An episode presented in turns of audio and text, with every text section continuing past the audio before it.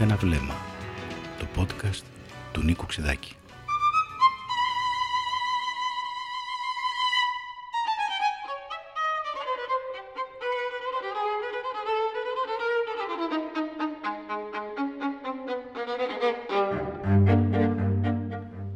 Ρευματοδότηση με διακοπές και δελτίο προαναγγέλει η γερμανική κυβέρνηση και ανάβει ταυτόχρονα τα εργοστάσια άνθρακα.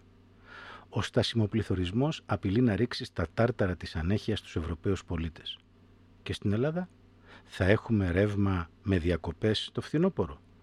Πώς θα αντέξει αυτή η εξασθενημένη χώρα τη θύελα του φθινοπόρου μετά 12 χρόνια αλλεπάλληλων κρίσεων; Συνομιλούμε με έναν από τους κορυφαίους Έλληνες οικονομολόγους σήμερα, τον Νίκο Θεοχαράκη, καθηγητή πολιτικής οικονομίας στο Πανεπιστήμιο Αθηνών, πρόεδρο και επιστημονικό διευθυντή του Κέντρου Οικονομικών Ερευνών και Προγραμματισμού την περίοδο 2015-2019.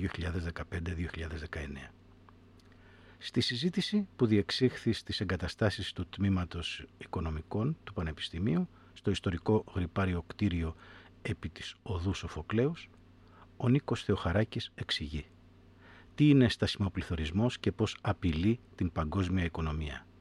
Πώς απάντησε ο καπιταλισμός στον στασιμοπληθωρισμό της δεκαετίας του 70, τι επιπτώσεις έχει η ρήξη των εφοδιαστικών αλυσίδων και πώς στο παρελθόν επιβάλλονταν οι οικονομικοί αποκλεισμοί. Πώς η πολιτική επικαθορίζει την οικονομία και πώς η Ελλάδα μετράει ήδη τη δεύτερη χαμένη δεκαετία της και βρίσκεται ανίσχυρη μέσα στην νέα διεθνή κρίση. Μπορεί η Ελλάδα να χαράξει αυτόνομη πορεία; Ας ακούσουμε τι λέει ο Νίκος Θεοχαράκης.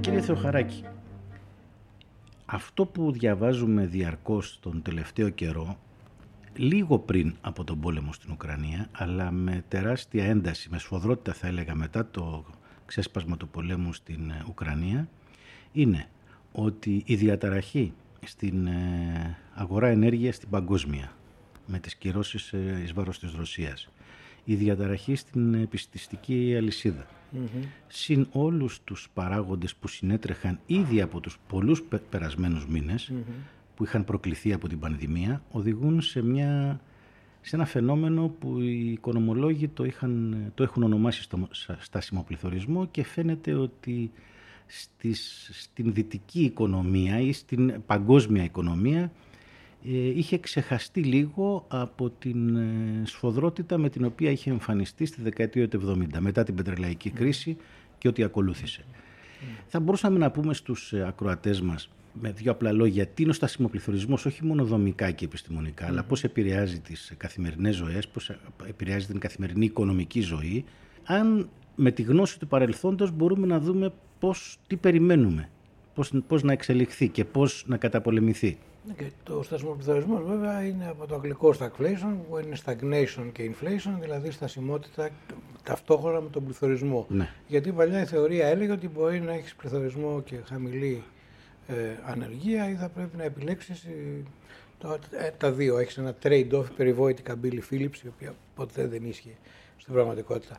Όταν λοιπόν η οικονομία στη δεκαετία του 70 προερχόταν μετά τον πόλεμο, στη χρυσή εποχή του καπιταλισμού, του demand management, ε, είχαν ικανοποιηθεί πολλά από τα αιτήματα της εργατικής τάξης και υπήρχε και το αντίπαρο δέο της Σοβιετικής Ένωσης, όλα αυτά πηγαίνανε καλά και ξαφνικά ήταν αυτό που λένε οι Αγγλοσάξονες trouble in paradise άρχισε να εμφανίζεται office στην ΕΔΕΜ.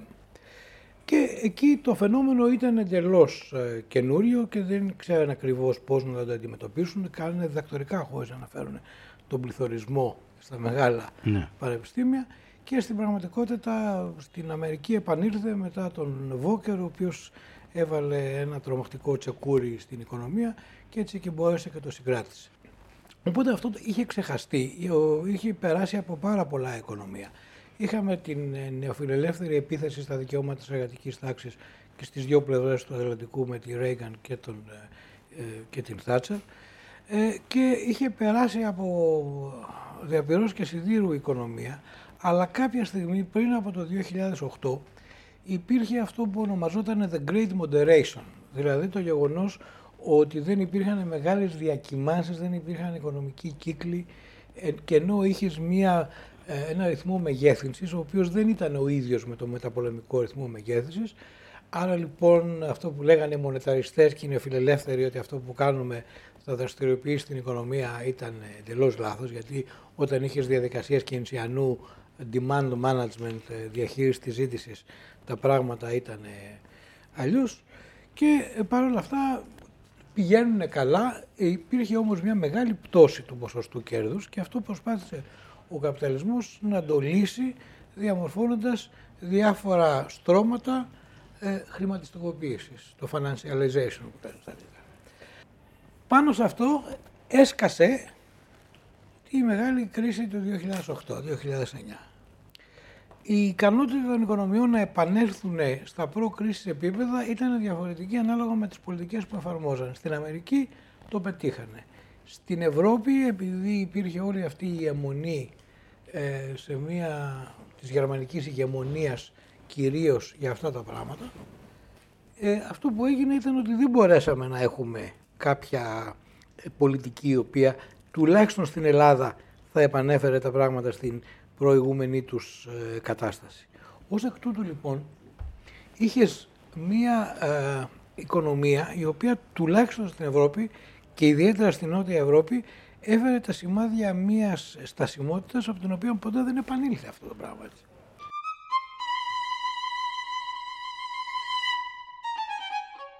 Ουσιαστικά μιλάμε για πάνω από 10 χρόνια. Έτσι. Από το 8-10 και έχουμε 12. Και καλά. Και δηλαδή στην, έως πριν δύο χρόνια πιάνει η πανδημία και Αμερική, επιδεινώνει τα πράγματα. Θυμηθείτε στην Λατινική Αμερική μιλάγανε για τη χαμένη δεκαετία. Ναι, Τώρα ναι. εμείς έχουμε χαμένη 15 ετία και πάμε για χαμένη 20 ετία, 25 ετία κλπ. Και, και τα αντίστοιχα που είχαν γίνει στη δεκαετία του 90 στην Ιαπωνία. Δηλαδή αυτό που λέει ο λαός δεν είναι κάθε μέρα τα γενιό και το τηγάνι πάνω. Ναι. Στην πραγματικότητα είχαν δημιουργηθεί αυτές τις προσδοκίες και είχε αναλυφθεί και το ανάλογο χρέος από τους ιδιωτικούς και χειρότερα από τους δημόσιους φορείς για αυτή τη δουλειά. Σε κάθε περίπτωση όμως, τον πρώτο καιρό της μεγάλης δημοσιονομικής κρίσης δεν υπήρχε πληθωρισμός. Υπήρχε ένα πολύ μεγάλο μάζεμα σε όλα τα κομμάτια. Οι επενδύσεις και η παραγωγική δυναμικότητα της χώρας είχαν μειωθεί πάρα πολύ. Το ΑΕΠ έχασε το 1 τέταρτο ε, αυτού που ήταν παλιά, δεν έχουμε επανέλθει σε καμία περίπτωση. Όλες αυτές οι πολιτικές των μεταρρυθμίσεων στις οποίες επέμενε τόσο πολύ η Τρόικα, ότι αυτό που θα γίνει είναι ότι θα καταφέρουμε να ρυθμίσουμε το δημόσιο χρέος. Άμα δει κανένας πώ έλαβε το δημόσιο χρέος, ας πούμε η κυβέρνηση ΣΥΡΙΖΑ και πώ έχει έρθει η κυβέρνηση Μητσοτάκη που είναι και το χαϊδεμένο pet dog των Τροϊκανών, δεν χρειάζεται κανένας να, να δει ότι αυτές οι πολιτικές είναι ατελέσφορες και ότι το να κάνεις αυτό που λένε οι Αμερικάνοι double down και να επιμένεις ότι αφρίζει, ξαφρίζει, εγώ θα φάω το, το σαπούνι. σαπούνι και θα λέω ότι είναι τυρί. Δεν έχει ούτε νόημα ούτε πολιτικό, Καλά, πολλό δε μάλλον επιστημονικό. Έτσι κι αλλιώς όλες αυτές οι θεωρίες ήταν επιστημονικά απαξιωμένες.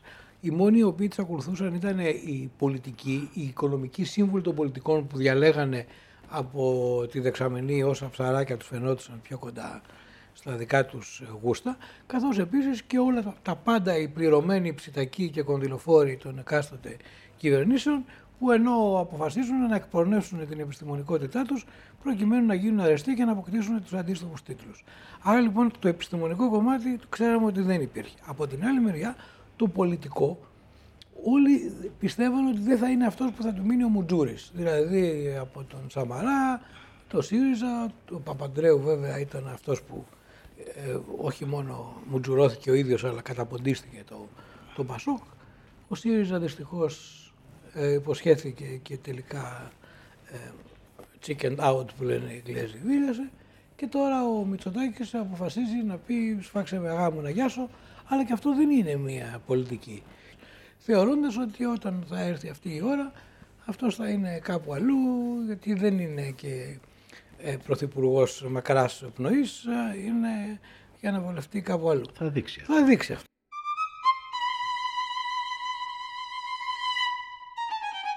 Ναι. Αγαπητέ Νίκο Θεοχαράκη, μας ε, τοποθετείς αυτό το ναι. πληθωρισμό σαν απόλυξη σταδιακών, διαδοχικών κρίσεων.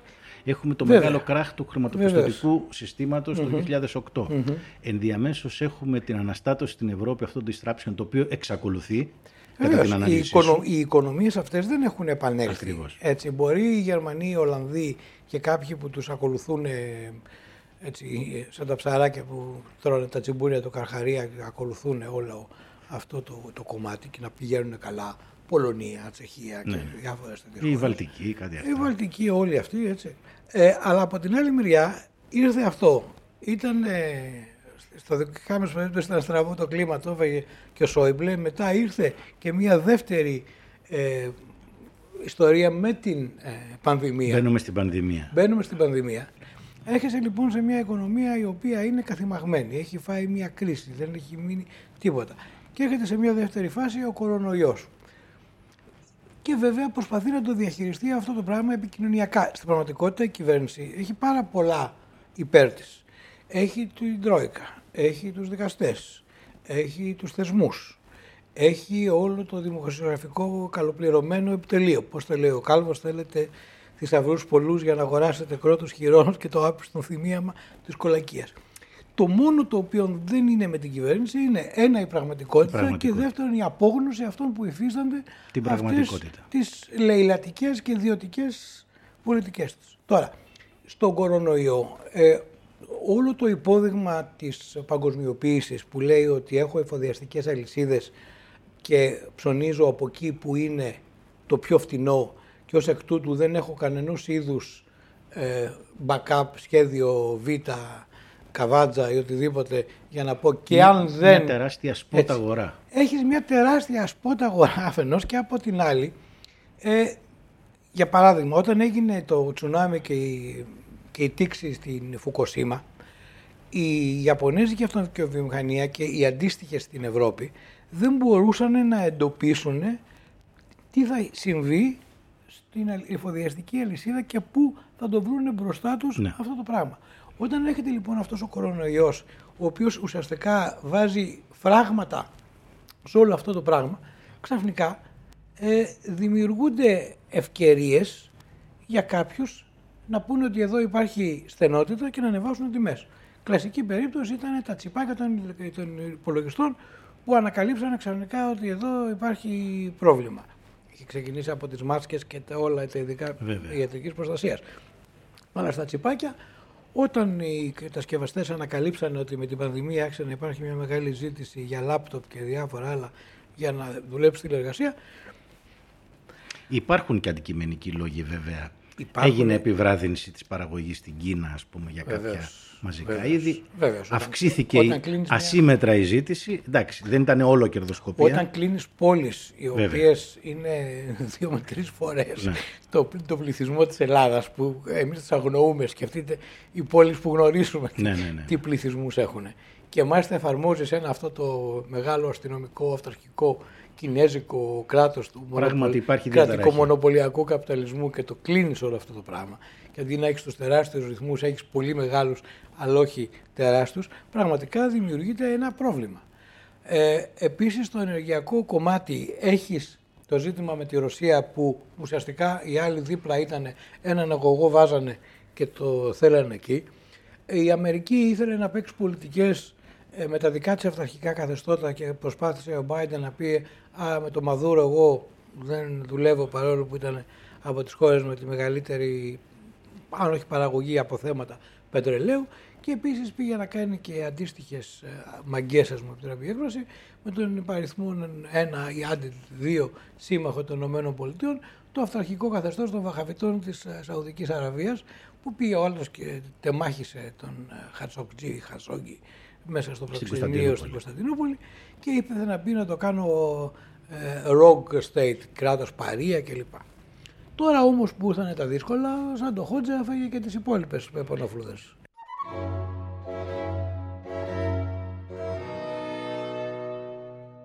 Σκέφτομαι λοιπόν ναι, τώρα, ναι. Νίκο Θεοχαράκη, ότι η πανδημία, ένα πλανητικής κλίμακας γεγονός, στο οποίο η αντίστοιχη πανδημία της Ισπανικής γρήπης το 1918 δεν αντιμετώπιζε τον ίδιο βαθμό παγκοσμιοποίησης και αλληλεξάρτησης οικονομιών και κρατών και λαών και κοινωνιών, είναι, είναι αρκετά πρωτόγνωρο και για τους οικονομολόγους και για τους πολιτικούς ναι. και για τους γιατρούς και για τους ε, βιοεπιστήμονες. Ε, και έχουμε ένα πρώτο κλονισμό, μια απειλή για την παγκοσμιοποίηση, για τις παγκόσμιες αγορές, για το ελεύθερο εμπόριο όπως το γνωρίσαμε τα τελευταία 40-50 χρόνια. Το δεύτερο γεγονός είναι ο πόλεμος στην Ουκρανία, η εισβολή της Ρωσίας στην Ουκρανία, η διαταραχή της, ε, των mm ροών ενέργειας, πρώτων υλών μεταλλευμάτων και τροφίμων. και τροφίμων. Εδώ λοιπόν έχουμε τώρα ένα δεύτερο φαινόμενο, το οποίο η, η ιστορία, η οικονομική ιστορία το έχει αντιμετωπίσει ξανά και το έχει αναλύσει, το έχει ερευνήσει στο, στον 20ο αιώνα, στο 19ο αιώνα, στο 18ο αιώνα, σε άλλες μορφές βέβαια παγκοσμίων αγορών. Πάντα υπάρχουν τέτοιες ναι. περιπτώσεις. Δηλαδή, να θυμηθεί κανένας ότι οι Ιαπωνέζοι ξεκίνησαν τον, το Pearl Harbor διότι οι Αμερικάνοι για να αντιμετωπίσουν το ζήτημα των Ιαπωνέζικων εισβολών ε, σε άλλες σφαίρες επιρροής, κυρίως στην Κίνα, Ινδοκίνα Στον Ειρηνικό, ναι. Τους κόψανε το, την κάνουλα με το, το πετρέλαιο. Ναι. Και οι Ιαπωνέζοι δεν είχαν άλλη επιλογή. Άρα λοιπόν το παιχνίδι ποιος ελέγχει τι και ότι εγώ δεν σου επιτρέπω να μπεις στα δικά μου ήταν πάντα εκεί. Ναι. Μην ξεχνάμε ότι η λογική ότι μπορώ να έχω ένα οργανισμό ο οποίος θα νοιάζεται για την ελευθερία του εμπορίου, ενώ υπήρχε από παλιά, διότι οι αποκυκλωτικέ δυνάμεις θέλανε το ελεύθερο εμπόριο, τουλάχιστον στη δικιά τους σφαίρα επιρροής, για να πετύχουν αυτά που θέλουν να πετύχουν, γιατί όντως ήταν φτηνότεροι. Άρα λοιπόν δεν είναι πρωτόφαντο αυτό το γεγονός. Θυμηθείτε τις μεγάλους αποκλεισμούς που γίνεται η Κούβα ακόμα. Δεν έχει αυτοκίνητα. Έχει ναι. τα αυτοκίνητα του. Σεβρολέ του 50. Σεβρολέ του 50. Ε, σε πάρα πολλές περιπτώσεις. Ε, ο αποκλεισμός που είχε γίνει στην Σοβιετική Ένωση 100 χρόνια πριν. Έτσι. Όλα αυτά δεν είναι τίποτα το ξεχωριστό. Δηλαδή αυτό που θέλει να κάνει τώρα ο Biden με τη Ρωσία, μόνο που κάνοντάς το καταστρέφει θεσμούς οι οποίοι είχαν φτιαχτεί, όπως για παράδειγμα το SWIFT ή η παροχή της, ε, του πετρελαίου ή αερίου από τη Ρωσία στις χώρες της Ευρώπης, η οποία υποτίθεται ότι θα ήταν ανεξάρτητα από πολιτικά γεγονότα και ξαφνικά του λες του άλλου ότι δεν μπορεί να, να πληρώνεσαι για το πετρέλαιο και το αέριο που μου δίνεις και λέει ο άλλος εντάξει σε ρούβλια ή θα σταματήσετε τις, ε, τους αποκλεισμούς. Άρα λοιπόν αυτά δεν είναι φαινόμενα τα οποία είναι εντελώς ε, καινούρια. Τώρα αυτό που, που λέμε είναι λίγο διαφορετικό με την έννοια ότι είχε φτάσει σε ένα επίπεδο που η παγκοσμιοποίηση ήταν πολύ μεγάλη. Πάρα πολύ ευαίσθητη. Είχε ένα παράδειγμα ο Τόμας Φρίντμαν που έλεγε ότι παλιά στη Μοντάνα υπήρχαν, υπήρχε ξυλία, υπήρχαν διάφορα επιπλάδικα που φτιάχνανε ξυλία για έπιπλα κουζίνα στους Αμερικάνους.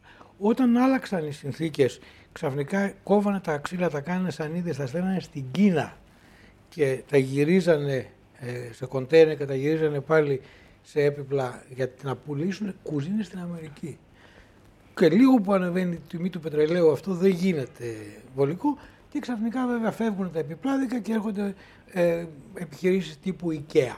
Θέλω να πω αυτή η παγκοσμιοποίηση είναι πάρα πολύ ευαίσθητη στις τιμές. Έχεις γραμματείς ε, γιατρών στην ε, ξέρω Νέα Υόρκη, όπου η γραμματεία είναι στο Νέο Δελχή. Ναι.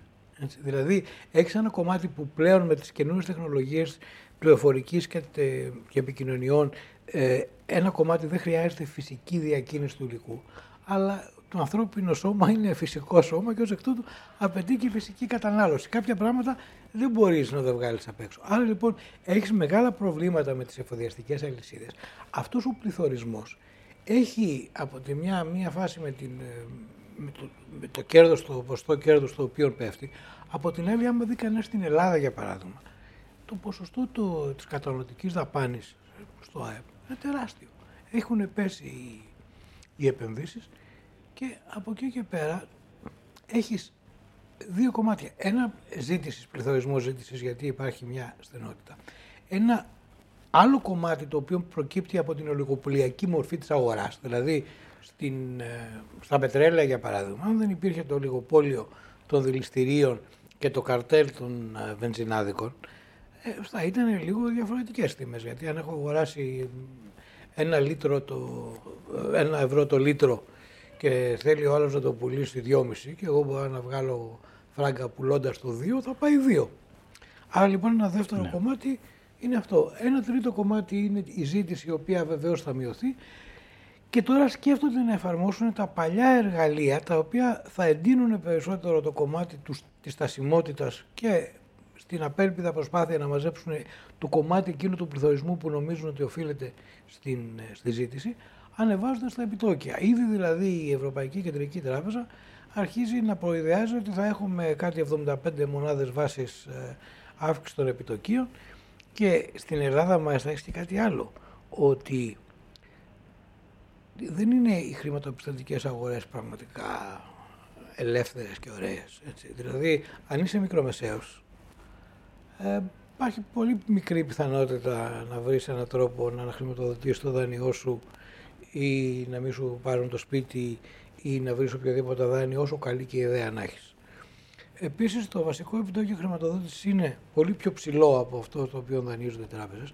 Προσπαθούν να βγάλουν τα σπασμένα και τα κόκκινα δάνεια τα οποία δεν ήταν από στρατηγικούς κακοπληρωτές και μπαταξίδες κλπ. Αλλά όταν σε μια κρίση και ο καλός ο άνθρωπος, ακόμα και ο συνετός, αναγκάζεται να, να, να έχει σε αδυναμία πληρωμής, άρα έχεις ένα τέτοιο πιστοτικό σύστημα που δεν μπορεί να βοηθήσει την κατάσταση και έχεις ένα επιτόκιο, ε, της, ε, ένα Euribor ας πούμε, που είναι το Interbank Offered Rate, και ένα επιτόκιο το οποίο αντιμετωπίζει ο καταναλωτής όταν δανείζεται, γιατί όταν καταθέτει δεν έχει τέτοιου είδους χάρε, ε, το οποίο είναι πάρα πολύ ψηλό. Άρα θα ρίξει την οικονομία. Εκεί που δεν υπήρχε επένδυση, ήταν σπάνια, τώρα θα γίνει ανεμική. Οι επενδύσεις οι οποίες θα γίνονται θα είναι όλο ένα και πιο σπεκουλαδόρικε ή οι επενδύσεις οι οποίες έχουν να κάνουν να πάρουν τα φιλέτα. Εγώ πολύ φοβάμαι ότι θα δούμε αρκετά σύντομα να προσπαθήσουν να αλλάζουν το Σύνταγμα, που έτσι κι αλλιώς είναι καταπατημένα, για υγιαλούς, για τέτοια, ώστε να ποτέ να αφήνεις μια καλή κρίση να πάει χαμένη, ώστε να αφήσουν τους επενδυτές σε πάρα πολλά εισαγωγικά να μπουν μέσα, να πάρουν ό,τι έχουν και από εκεί και πέρα, εφόσον πάρουν και ό,τι πολυτιμότερο αν έχει η ορφανή και, το, και του φτωχού του αρνή, να μπορέσουν να καθίσουν πάνω σε αυτά. Αυτό είναι αυτό τώρα περιγράφεις ναι. Νίκο ναι. Θεοχαράκη και μια τάση η οποία είναι φανερή εδώ και πάνω από μια δεκαετία, μια μισή δεκαετία. Πάνω. Ότι ναι, την, την, ναι. την έφοδο ναι. μεγάλων κεφαλαίων στην γη, Βεβαίως. στο real estate, στα ακίνητα, Παντού, σε, ναι. έτι, σε έτοιμες εγκαταστάσεις κτηριακές, δηλαδή, σε, σε μη κτηριακά αποθέματα, σε γη. Τα κοράκια κάνουν πάρτι εδώ ναι, μεταξύ. Πέρα από τα κοράκια είναι όλοι αυτοί οι οποίοι δεν νοιαζόντουσαν δήθεν για το τι θα γίνει, έτσι, γιατί είναι υπεράνω, αλλά οι Ευρωπαίοι οι εταίροι μας κατάφεραν και πήραν πολλά από τα φιλέτα. Το φραπόρτ, εμείς το χρηματοδοτήσαμε το ναι. φραπόρτ. Πήραν δηλαδή ένα φιλέτο, ε, υπογράφηκε και σύμβαση η οποία υποχρέωνε, ή λέει ότι την υποχρέωνε την ελληνική κυβέρνηση να τους κάσει και καμιά κατοστάρα επιπλέον λόγω της ε, πανδημίας. Που κανείς δεν σου εγγυάται το επιχειρηματικό ρίσκο. Δηλαδή, τι είναι, καπιταλισμός στα κέρδη, σοσιαλισμός στις ζημιές. Ναι. Ε, έχεις τον ΟΤΕ ο οποίος πήγε στους Γερμανούς. Έχεις τον ΟΠΑΜ ο οποίος πήγε στους Σουδίτες Γερμανούς, δηλαδή στους Τσέχους. Έχεις τα τρένα των ΟΣΕ που πήγαν στους Ιταλούς. Όπου δεις, δεν έχεις αποκρατικοποίηση. Έχεις ε, Απο... αφελινισμό. Ναι, ναι.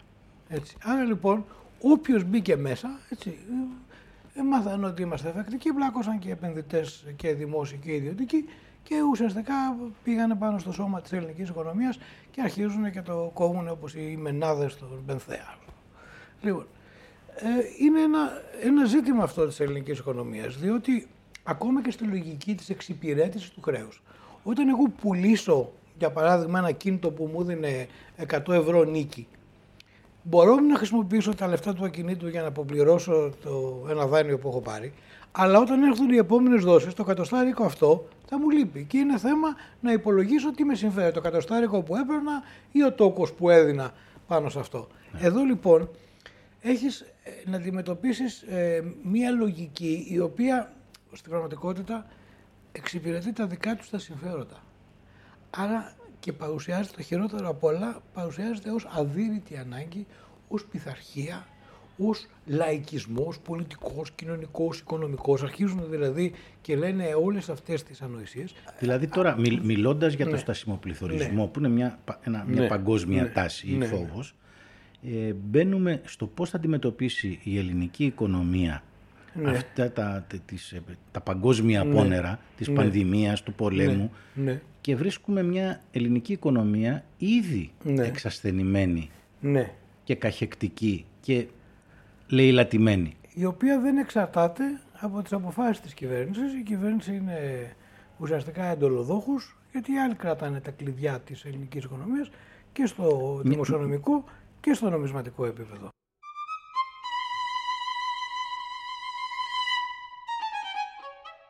Υπάρχει δυνατότητα για μια οικονομία, για ένα κράτος στο μικρομεσαίο μέγεθος της Ελλάδος να έχει βαθμούς ελευθερίας στο πώς χαράζει την παραγωγική της πολιτική, το οικονομικό της μοντέλο, την εθνική της ανάπτυξη σε αυτή την τόσο παγκοσμιοποιημένη οικονομία; Εδώ έχεις δύο επίπεδα. Το ένα είναι το επίπεδο ποια είναι η θέση της χώρας στο διεθνή καταμερισμό της εργασίας, που θα μπορούσε κανείς να σκεφτεί τρόπους με τον οποίο αυτό θα λειτουργούσε, ε, που είναι ένα πολύ δύσκολο πρόβλημα, αλλά εν πάση περιπτώσει κατά την άποψή μου επιλύσιμο. Και ένα δεύτερο κομμάτι είναι οι επιλογές τις οποίες μπορεί να έχει κανένας όταν αποτελεί ε, μέρος της Ευρωπαϊκής Ένωσης. Ναι.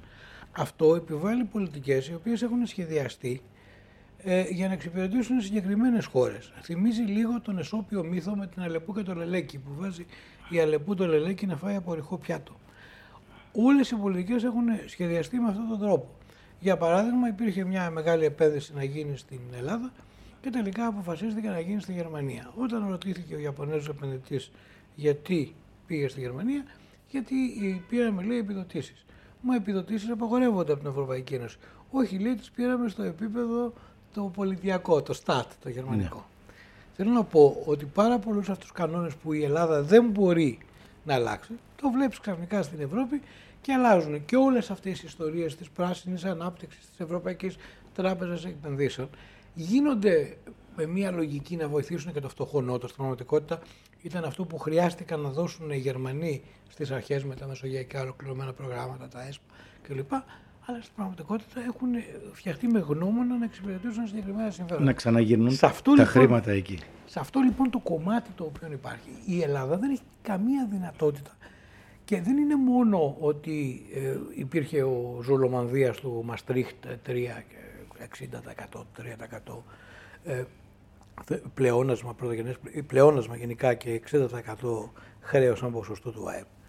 Δηλαδή αν ε, ρωτήσεις το Σταϊκούρα και να του πεις, πουλάκι μου, βλέπεις ότι το ΦΠΑ και σου κάνω και μια μελέτη ελαστικότητας δεν ε, χρειάζεται να είναι 24%. Δεν μπορεί αυτή η οικονομία να σηκώσει 24% ΦΠΑ τουλάχιστον σε κάποιους κλάδους.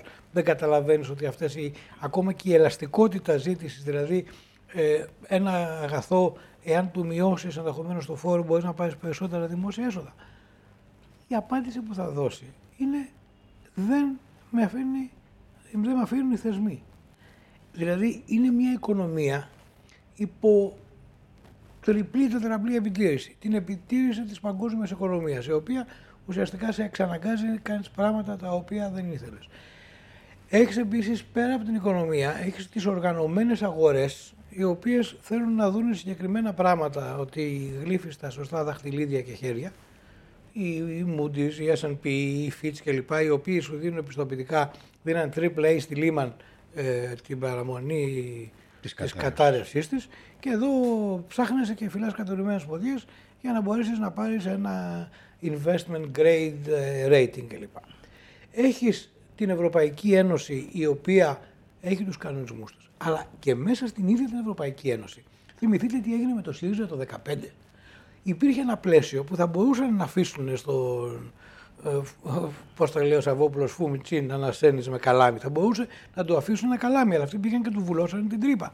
Αυτό το έκανε επίτηδες και συνειδητά η Ευρωπαϊκή Ένωση μέσα σε αυτό το κομμάτι. Τώρα λοιπόν που μπήκε σε μια ιστορία και η ελληνική κυβέρνηση έκανε αυτό που ονομάζει ιδιοκτησία του προγράμματος και το εφαρμόζω και μ' αρέσει από μια άποψη. Και στη συνέχεια ε, έχεις αφήσει κάθε είδους ε, εθνική και οικονομική και πολιτική ακόμα θα έλεγα ε, ανεξαρτησία και το αυτοδίκητο σε σένα. Ε, δεν πιστεύω ότι μπορεί να κάνουν πολλά πράγματα οι, οι ελληνικές κυβερνήσεις εκτός αν αποφασίσουν τη ρήξη. Όπως κάνουν οι φασίστες του Ορμπάν στην Ουγγαρία. Που, Εντάξει, μισή ρήξη έχουν κάνει και αυτοί. Ε, Εντάξει, προφανώς ποτέ κανένας δεν κάνει πλήρη ρήξη, γιατί η πλήρη ρήξη θα καταλήξει αυτό.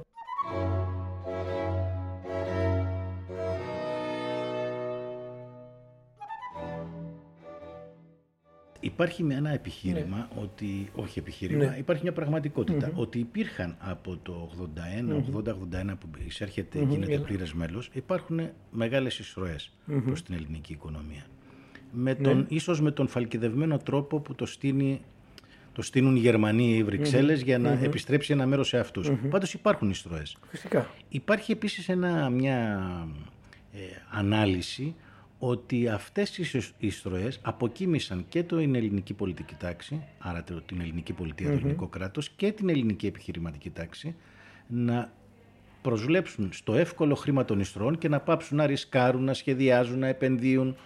Ε, Πώς μπορούμε να το δούμε, γιατί έχουν περάσει πολλά χρόνια εδώ, τώρα. Εδώ, η αλήθεια είναι, 40 χρόνια, ας πούμε. Εδώ, και, εδώ η αλήθεια, έχετε απόλυτο δίκιο. Ναι. Εδώ η αλήθεια είναι ότι ένα ε, διάστημα οι πολιτικές δυνάμεις ε, ε, ε, ουσιαστικά εμφάνιζαν ε, τις επιδοτήσεις σαν δική τους πολιτική επιτυχία. Δεν τα δίνει ο, ο Ευρωπαίος, δεν τα δίνει το ΜΟΠ, την οποία ήταν και ίδιο συνδικάτο με τον ΝΑΤΟ και κατακριτέα κλπ. Αλλά τα δίνει ο, το μεγάλο κόμμα, ο μεγάλος ηγέτης κλπ. Οπότε είχαν παρατηθεί από εκεί. Δεν ξέρω αν οποιαδήποτε στρατηγική ήταν και η ορθή, αλλά στην πραγματικότητα οι άλλοι δίνανε τις επιδοτήσεις με κάποιο σκοπό. Έτσι. Θέλανε δηλαδή κάποια στιγμή να απαλλαγούν από το μεγάλο μέγεθος της γεωργίας. Στη βιομηχανία πάλι η κατάσταση ήταν διαφορετική. Δηλαδή, μπορεί ενδεχομένως κάποιοι αγρότες να μην κάνανε αυτό που έπρεπε και να αλλάξουν καλλιέργειες σε ένα άλλο μοντέλο. Εφόσον προφανώς είναι πολύ πιο εύκολο να παράγω ροδάκινα και τελικά να έχω μια χωματερή με ένα βουνό ροδάκινων και κατευθείαν δηλαδή να παράγω κάτι επιδοτούμενο. Αυτό όμως ήταν πολύ στην κουβέντα η οποία την έκανε η, Αγγλία και η Θάτσερ για να πούνε ότι τα γουρούνια μας τρώνε το αίμα του τίμιου και τον υδρότα του τίμιου εκλέζου. Οι Ευρωπαίοι από την άλλη μεριά, οι, οι Έλληνες βιομήχανοι από την άλλη μεριά, είχαν να αντιμετωπίσουν, ε, ενώ υπήρχε ένας υποτυπώδης προστατευτισμός, αυτός ξαφνικά έφυγε. Δηλαδή είχες μια πενταετία να προσαρμόσεις ε, το φορολογικό σου σύστημα το 80 στο 85 και μετά εξαφανιζόταν κάποια προστασία και αν υπήρχε κάποιος τρόπος να το ξεπεράσει, το ξεπέρασε, αλλά αυτό ήταν ουσιαστικά αδύνατο. Αν πήγαινε κανένας και έβλεπε, θυμηθείτε παλιά την ΕΤΒΑ. Ποιος τη θυμάται πλέον την ΕΤΒΑ. Θυμηθείτε τις ΒΙΠΕ, βιομηχανικές περιοχές που υπήρχαν παντού. Ε, Κάπως έτσι. Δηλαδή, Τα δύο μεγάλα πεδία δηλαδή ναι. στα οποία είχαμε ναι. μεγάλες εισρωές ήταν η, η γεωργία κατ' εφαρμογή της κοινής αγροτικής πολιτικής που μπορούμε να πούμε 40 χρόνια μετά ότι έβλαψε συνολικά. Προφανώς πέσανε πόροι σε μια γεωργία η οποία ενδεχομένως να ήταν καταδικασμένη, αλλά η οποία δεν αποφάσισε να ακολουθεί. Βέβαια τα αντίστοιχα και χειρότερα έχουν γίνει στην Αφρική. Ναι. Με τον τρόπο που δεν αφήνουν να υπάρχει ένα subsistence farming. Ε, και έχουμε και μια σταδιακή ναι. αποβιομηχάνηση ναι και τη μετατροπή της Ελλάδας σε μια χώρα υπηρεσιών, τουρισμού και υπηρεσιών γενικά. Θυμηθείτε παλιά, έτσι, γιατί δεν είμαστε πια ναι. έτσι, spring chickens, έτσι, έχουμε σε μια περίοδο που λέγαμε ότι ξέρω, ο πρωτογενής τομέας είναι το 17%, ξαφνικά όλο αυτό το πράγμα. Και το οποίο νομοτελειακά οι, οι άλλοι το ξέρανε ότι αυτοί είχαν μια δυναμική γεωργία, οι άλλοι στο νότο ε, τους επιδοτούσαν να με τις ελιές τους και τα μπέλια τους και κάποια στιγμή τους είπαν παιδιά κάνετε και λίγο κράτη γιατί οι Ιταλοί παίρνουν περισσότερες επιδοτήσεις από αν ήταν όλη η Ιταλία αφιτευμένη με ελιές. Και το αφήσαν αυτό το πράγμα για να δημιουργήσουν, δημιουργηθούν και αυτές οι εντυπώσεις και ξέρουν ότι αυτό έχει και ημερομηνία λήξης. Κοιτάξτε, ωφελήθηκαν οι συγκεκριμένοι φορείς στην ναι, αγροτιά, ναι, ναι. ωφελήθηκαν. Ναι, έτσι. Ναι. Αυτό που δεν έγινε είναι ότι επειδή ακριβώς όλες οι κυβερνήσεις θέλουν να εμφανίζουν τις επιδοτήσεις αυτές σαν δικό τους χρήμα που το βάζανε από την μεγαλοψυχία τους, δεν είπαν ότι στον άλλο, κοίταξε κάτι, θα βάλουμε εδώ ένα πλαίσιο πιο αυστηρό από το ευρωπαϊκό, να την πάρεις με την επιδότηση, αλλά όχι γενικά για όλες, θα πρέπει να δεις τι θα κάνεις, τι θα κάνει η Σαουδική Αραβία όταν σταθερέψει το πετρέλαιο. Ναι. Τίποτα ουσιαστικά. Αλλά μπορεί να βάλεις τις βάσεις από τώρα. Αυτό το πράγμα δεν έγινε. Έτσι. Και ούτε πιστεύω ότι υπήρχε και πρόθυμος ο πληθυσμός να κάνει κάτι ε, ανάλογο γι' αυτό. Βεβαίως εισρέψανε τεράστια ποσά ε, εκείνη την περίοδο. Και ως εκ τούτου μια γενιά έζησε με αυτές τις επιδοτήσεις. Ναι.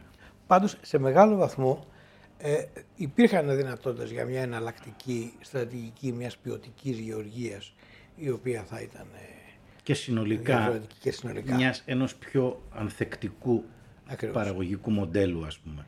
Δεν έγινε πάντως. Στη βιομηχανία για παράδειγμα ε, ουσιαστικά η είσοδος μας στην, Ευρωπαϊκή, στην ΕΟΚ τότε κατέστρεψε την ελληνική βιομηχανία. Ναι. Θυμηθείτε πόσες βιομηχανίες υπήρχαν όταν πήγαινες στη Θήβα, στα Ενόφυτα κλπ. Πόσε ε, μάρκες οι οποίες ήταν τότε trademarks, Eskimo, Ιζόλα, Πίτσος, μόνο να πούμε μόνο στον χώρο των ε, οικιακών συσκευών. Άρα βρισκόμαστε σε μια χώρα, ακόμα και ανεξαρτήτως ναι. του, του μεγάλου τράκου mm-hmm. της χρεοκοπίας, ναι. ε, που έχει προσανατολιστεί στις υπηρεσίες και στις ναι. υπηρεσίες και στην κατανάλωση. Ακριβώς. Έτσι βρήκε η μεγάλη κρίση την Ελλάδα το 2010. Ναι. Και δηλαδή είχε... η θωρακισμένη και η μεγάλη Ελλάδα που περιέγραφε ο Σιμίτης και τα λοιπά του ευρώ και τέτοια ήταν ένα, ένα τεράστιο κέλυφος με μια εξωστρέφεια κάποιων επιχειρήσεων κυρίως στη Βαλκανική, του τραπεζικού τομέα, των τηλεπικοινωνιών, ναι. κάποιες άλλες ε, επιχειρήσεις στις υπηρεσίες, οι οποίες συρρυκνώθηκαν και αυτά, δηλαδή μας πετάξανε οι Ευρωπαίοι έξω δια της βίας από όλα τα Βαλκάνια και έχει παραμείνει μια χώρα που έχει βαρύτατο χρέος, δηλαδή υποθηκευμένο μέλλον με αυτό το χρέος ε, και μια ισχνή καχεκτική παραγωγική δομή που στηρίζεται σε εύθραυστα προϊόντα υπηρεσιών. Ο τουρισμός είναι ένα εύθραυστο προϊόν. Δύο, δύο χρονιές πανδημίας κατέστρεψαν... Ε, και να σας πω κάτι, ο τουρισμός ε, είναι ένα από τα πράγματα τα οποία τα χρησιμοποιούν σαν πιπίλα και λένε ότι είναι η λοκομοτίβα της ελληνικής οικονομίας κλπ. Ναι. Και κάθε τόσο, άμα ακούσει πόσο είναι, μπορεί να είναι και το 150 το ΑΕΠ της ελληνικής οικονομίας. Άμα ακούσει δηλαδή τους ξενοδόχους και τους πανδοχείς να μιλάνε για τέτοια θέματα. Βέβαια, αυτοί που ξέρουν θα πρέπει να είναι πιο σοβαροί γιατί ε, υπάρχουν αναλύσεις input-output που κάνουν για παράδειγμα κάποιοι ερευνητές αυτό και έπαιξε και το πάντιο ο Σόκλης και ο Ροδοσάκης ε, οι οποίοι κοιτάζουν τα backward linkages όπως λένε, δηλαδή ποια είναι, αν αυξηθεί κατά 10% το τουριστικό προϊόν, τι θα γίνει μέσα στην οικονομία. Και εκεί η απάντηση είναι ότι δεν είναι τόσο μεγάλη η επίδραση του τουρισμού όσο φανταζόμαστε.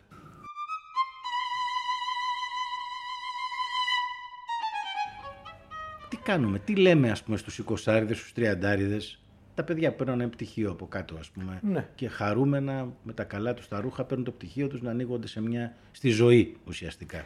στην παραγωγή, στην, στην κοινωνική αναπαραγωγή. Εγώ δεν πιστεύω ότι. Δηλαδή, παλιά έβλεπες τους γιατρούς και έλεγες ότι αν ήθελα να, να πάω σε μια καλή ειδικότητα υπήρχε αναμονή ετών. Πέντε χρόνια γιατί. Πέντε χρόνια κλπ. Ναι. Γι' αυτό μόνο ε, ακόμα και οι αναισθησιολόγοι και οι μικροβιολόγοι που ήταν οι λιγότερο επιθυμητές ειδικότητες είχαν μικρότερη αυτή. Αλλά αν θες να πας, ξέρω εγώ, ε, χειρουργός εγκεφάλου. λοιπόν, τώρα οι γιατροί σου λένε ότι έχω βαρεθεί να δίνω στατικές φοιτητές μου οι οποίοι θέλουν να φύγουν έξω. Άρα λοιπόν, εδώ έχεις ένα τεράστιο πρόβλημα γιατί αυτό το πράγμα δεν αναπαράγεται.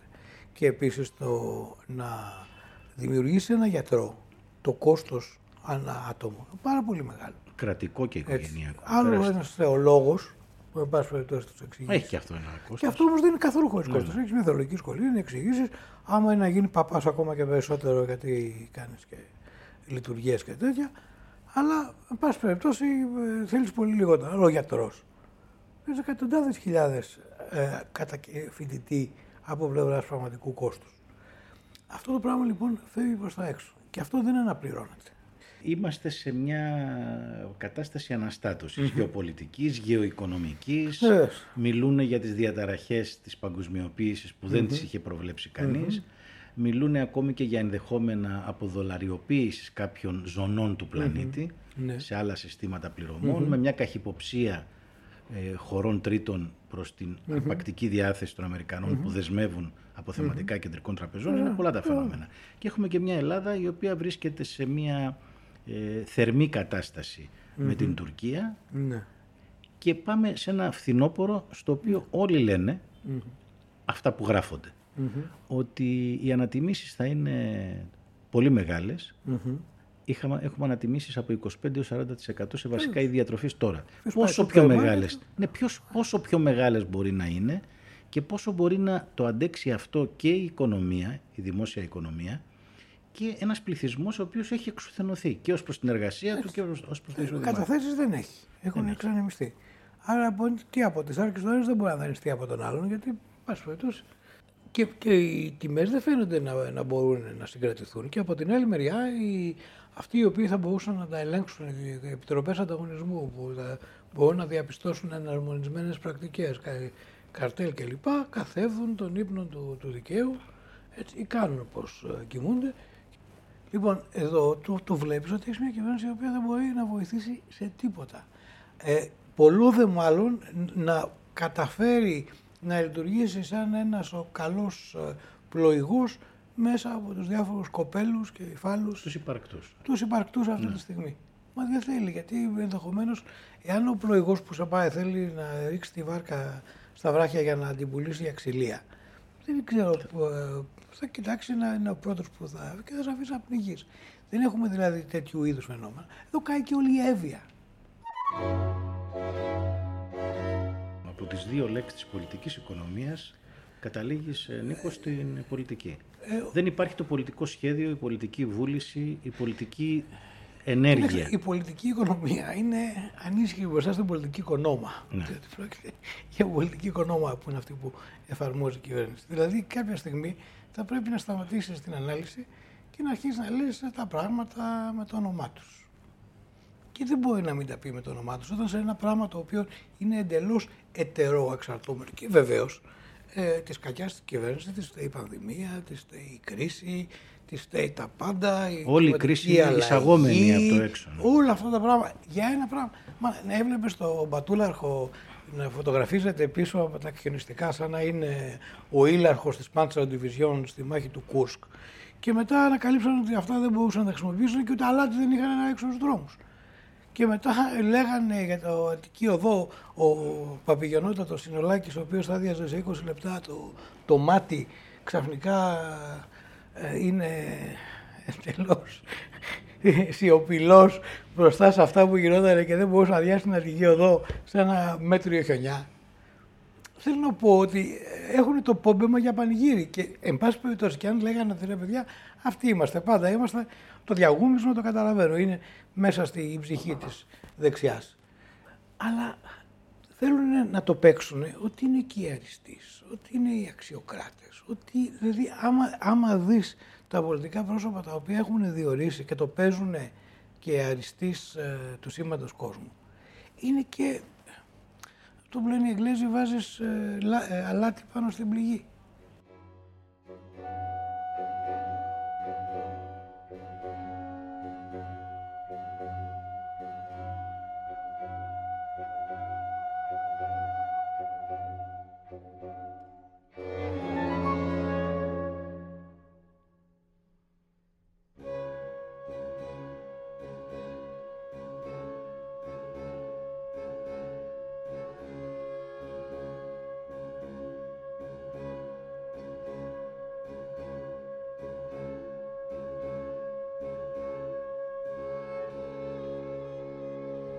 Ήταν μια συνομιλία με τον Νίκο Θεοχαράκη, καθηγητή πολιτικής οικονομίας στο Πανεπιστήμιο Αθηνών, για τις μεγάλες αναταραχές στην παγκόσμια οικονομία, αλλά κυρίως για τη δινή θέση της Ελλάδας μέσα στη νέα κρίση του στασιμοπληθωρισμού, της ενεργειακής έλλειψης και της κρίσης στην επισητιστική αλυσίδα.